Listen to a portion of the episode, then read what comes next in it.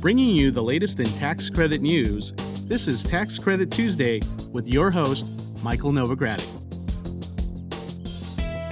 The legislative challenges have been significant. We very much need legislation. We got to produce housing. We're still in a very volatile industry. It's a challenging atmosphere for almost anyone. We can't get all these mixed signals and messages. If he doesn't have a bipartisan bill, nothing's going to happen. Alternative energy is still very expensive. Hello, I'm Michael Novogradac, and this is Tax Credit Tuesday. Today is Tuesday, May 12, 2015. In our general news section today, I'll talk about legislation that would increase the annual issuance limit for issuers of bank qualified tax-exempt bonds. In our affordable housing section, I'll share news about the latest efforts to establish a minimum rate for the low income housing tax credit.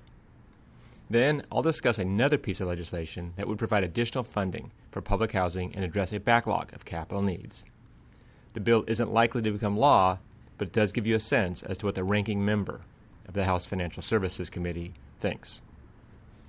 After that, I'll outline new exclusions from caps that are set for Fannie Mae and Freddie Mac's new multifamily business.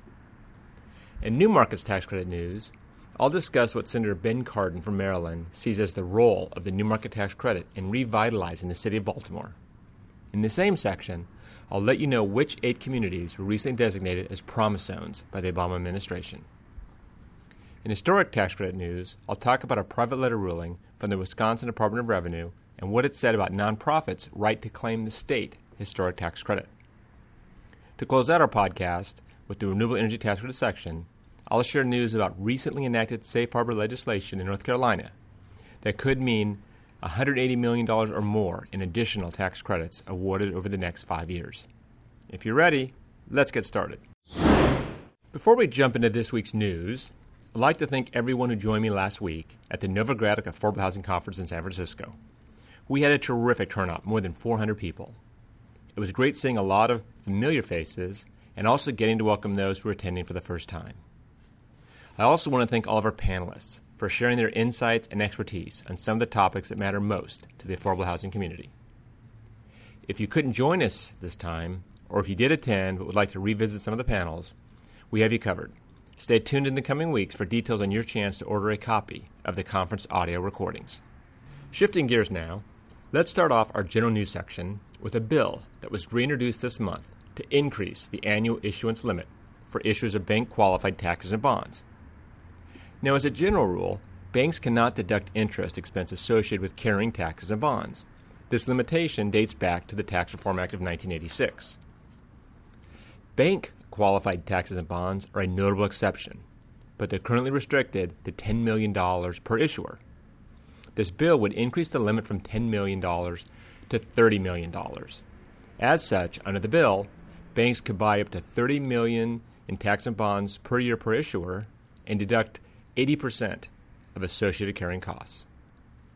Now, the only other time the limit has exceeded $10 million was when it was temporarily increased to $30 million, the American Recovery Reinvestment Act, or ARRA. That temporary increase expired in 2010. Aside from that one time, the bank qualified limit has never been raised or increased for inflation.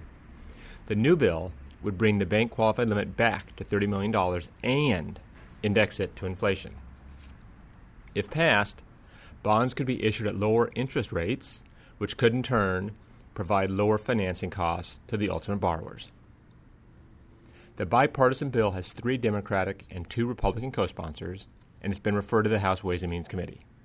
The legislation is called the Municipal Bond Market Support Act of 2015, or H.R. 2229. Follow me on Twitter for the latest tax credit legislative updates. My handle is at Novogradac. And for more information on bank qualified bonds, please reach out to Peter Lawrence in our Washington, D.C. office. To start off our low income housing tax credit section, I have news about the latest efforts to boost the amount of equity that credit allocating agencies can make available to individual affordable housing developments. Senators Maria Cantwell, a Democrat from Washington, and Pat Roberts, Republican from Kansas, last week introduced a bill that would create a permanent floor for the low income housing tax credit. The bill text is identical to the House bill that was introduced on February 26th by Representative Pat Tiberi, a Republican from Ohio, and Richard Neal, a Democrat from Massachusetts. Like the House version, The Senate bill would do two things establish a minimum 9% LIHTC rate for new construction rental property, and establish a minimum 4% rate for acquisition and low income housing tax credits. The bill would apply to buildings placed in service after December 31, 2014. In a press release, Senator Cantwell highlighted two key statistics that show the effectiveness of the low income housing tax credit. The first was that each year, the low income housing tax credit supports more than 90,000 jobs nationwide. The second was that the credit has helped leverage nearly $100 billion in private investment in these critically needed affordable housing units. For these reasons, Senator Cantwell said in the release that this provision must permanently be extended without delay. The bill has been referred to the Senate Finance Committee, and at the time of this recording, the Senate bill had 22 co sponsors, and the House bill had 56 co sponsors. I'll be sure to keep you updated in future podcasts as to the status of this legislation, and in the meantime, you can find the legislative text at www.taxcredithousing.com. The Senate bill is S 1193, and the House bill is H.R. 1142. In other news, the ranking member of the House Committee on Financial Services introduced a bill this month to revitalize public housing units across the country. The bill would authorize full funding of the public housing program and would provide additional funding for a backlog of capital needs. The legislation was introduced by Representative Maxine Waters, a Democrat from California. Now, her bill isn't expected to become law anytime soon, but it does give you a good sense as to her perspective on the issue. Her bill calls for not only full funding of the public housing program, but also a loan guarantee for public housing agencies to attract outside investment into public housing, and a grant program to revitalize the most distressed public housing units. Her bill would authorize an additional $5 billion a year to address the backlog of capital needs in public housing. That need is currently estimated at $26 billion and growing. The bill also requires a one for one replacement when public housing units are demolished or sold. It increases tenant protections to give residents the option to stay in their communities. Waters' bill was referred to the House Committee on Financial Services, and it's called the Public Housing Tenant Protection and Reinvestment Act of 2015, or H.R. 2231. You can read the text of Representative Waters' bill at www.hudresourcecenter.com. Click on the Legislation tab. Next, I have an update from the Federal Housing Finance Agency, FHFA, that will come as good news for the affordable housing community. As listeners know, the FHFA in January released its 2015 scorecard for Fannie Mae and Freddie Mac. The scorecard caps both Fannie Mae's and Freddie Mac's new multifamily business at $30 billion for 2015. That, by the way, is the same limit that was in place in 2013 and 2014. The scorecard does allow certain exclusions from those caps in order to facilitate more affordable housing lending. Last week, the FHFA announced it's adding categories of loans that will be exempt from the annual caps. FHFA said it was revising the excluded category for two reasons. First, to facilitate continued liquidity in the multifamily finance market, which has increased substantially since the initial cap was set. And second, to reinforce FHFA's emphasis on providing financing for affordable rental housing. So, what are the changes? Well, a pro rata portion of multifamily loans purchased by Fannie Mae and Freddie Mac will be excluded from the caps based on the percentage of units affordable at 60% area median income. Also, there will be an increase in the income threshold for affordability. That means that for higher cost areas, the threshold will be increased to 80% of area median income, and for very high cost markets, it will be 100% of area median income. There will be other exclusions for certain assisted senior living homes and mixed income properties. Now, if you have any questions about this change, please reach out to Peter Lawrence in our Washington, D.C. office at 240 235 1701. Many of you may have heard that some of the lending rates and underwriting criteria have become more strict as Fannie Mae and Freddie Mac are running up against these limits, and time will tell to what extent these new rules will ease those financing changes.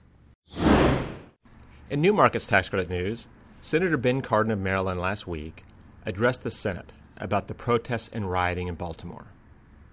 He said that it's not enough to restore public order to the city, but that it needs to be rebuilt in a way that creates job opportunities. He specifically mentioned the need to extend the New Markets Tax Credit and other programs that rebuild and stabilize communities. As some listeners may be aware, Senator Cardin is one of the original co sponsors of a bill to extend the New Markets Tax Credit indefinitely. The bill would also provide an annual inflation adjustment and allow the New Market Tax Credit to be taken against alternative minimum tax liability. That legislation is Senate Bill 591, and its House companion bill is H.R. 855. You can find copies of the bills at www.newmarketscredits.com. In other news, eight communities were designated promise zones by the Obama administration recently. That improves their chances to gain federal grants and other assistance. The Promise Zone program does not award federal funding. Instead, it provides communities with technical assistance, staff support, and preferential access to federal financial help. Each community will also get five full time AmeriCorps Vista members to recruit and manage volunteers, as well as work to strengthen the Promise Zone initiatives. The zones have a term of 10 years. The Promise Zone initiative was launched by President Barack Obama in 2013. The plan is to designate 20 communities over three years for the assistance. Five Promise Zones were designated last year, eight have been designated this year and another seven will be selected for the final round next year. This year's designees include six cities, one rural area, and one tribal community. They are Camden, New Jersey, Hartford, Connecticut, Indianapolis, Indiana, Minneapolis, Minnesota, Sacramento, California, St. Louis and St. Louis County in Missouri, the South Carolina Low Country, and the Pine Ridge Indian Reservation of the Oglala Sioux tribe in South Dakota. The communities were selected from 123 applications from 36 states, this according to HUD. The designation makes it more likely that developers and investors will have opportunities to work in the eight communities. HUD said it will begin the competition for the third and final round of Promise Zones this summer. For more information, go to the HUD website at www.hud.gov. In state level historic tax credit news, a Wisconsin nonprofit received good news in a recent private letter ruling by the Wisconsin Department of Revenue. The private letter ruling, or PLR, gave the nonprofit the right to treat capital expenditures for major renovation of its facility as qualified rehabilitation expenditures for the state historic tax credit. Now, there was some question as to whether the nonprofit was entitled to claim those expenses for purpose of the state historic tax credit because the nonprofit is exempt from income taxes. The nonprofit asked for guidance because it plans to redevelop its facility However, it was unclear whether it would be eligible for the state's 20% historic tax credit.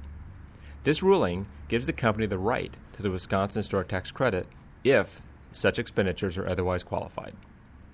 This allows the company, in turn, to sell or transfer the tax credit to another taxpayer under the laws in place. This ruling is good news for nonprofits in the historic tax credit community. It shows that in this case, in Wisconsin at least, a nonprofit status isn't a hindrance to getting transferable tax credits. If you'd like to learn more about historic tax credits, please go to www.historictaxcredits.com. We have a host of resources for you there, including information on which states offer their own historic tax credit programs.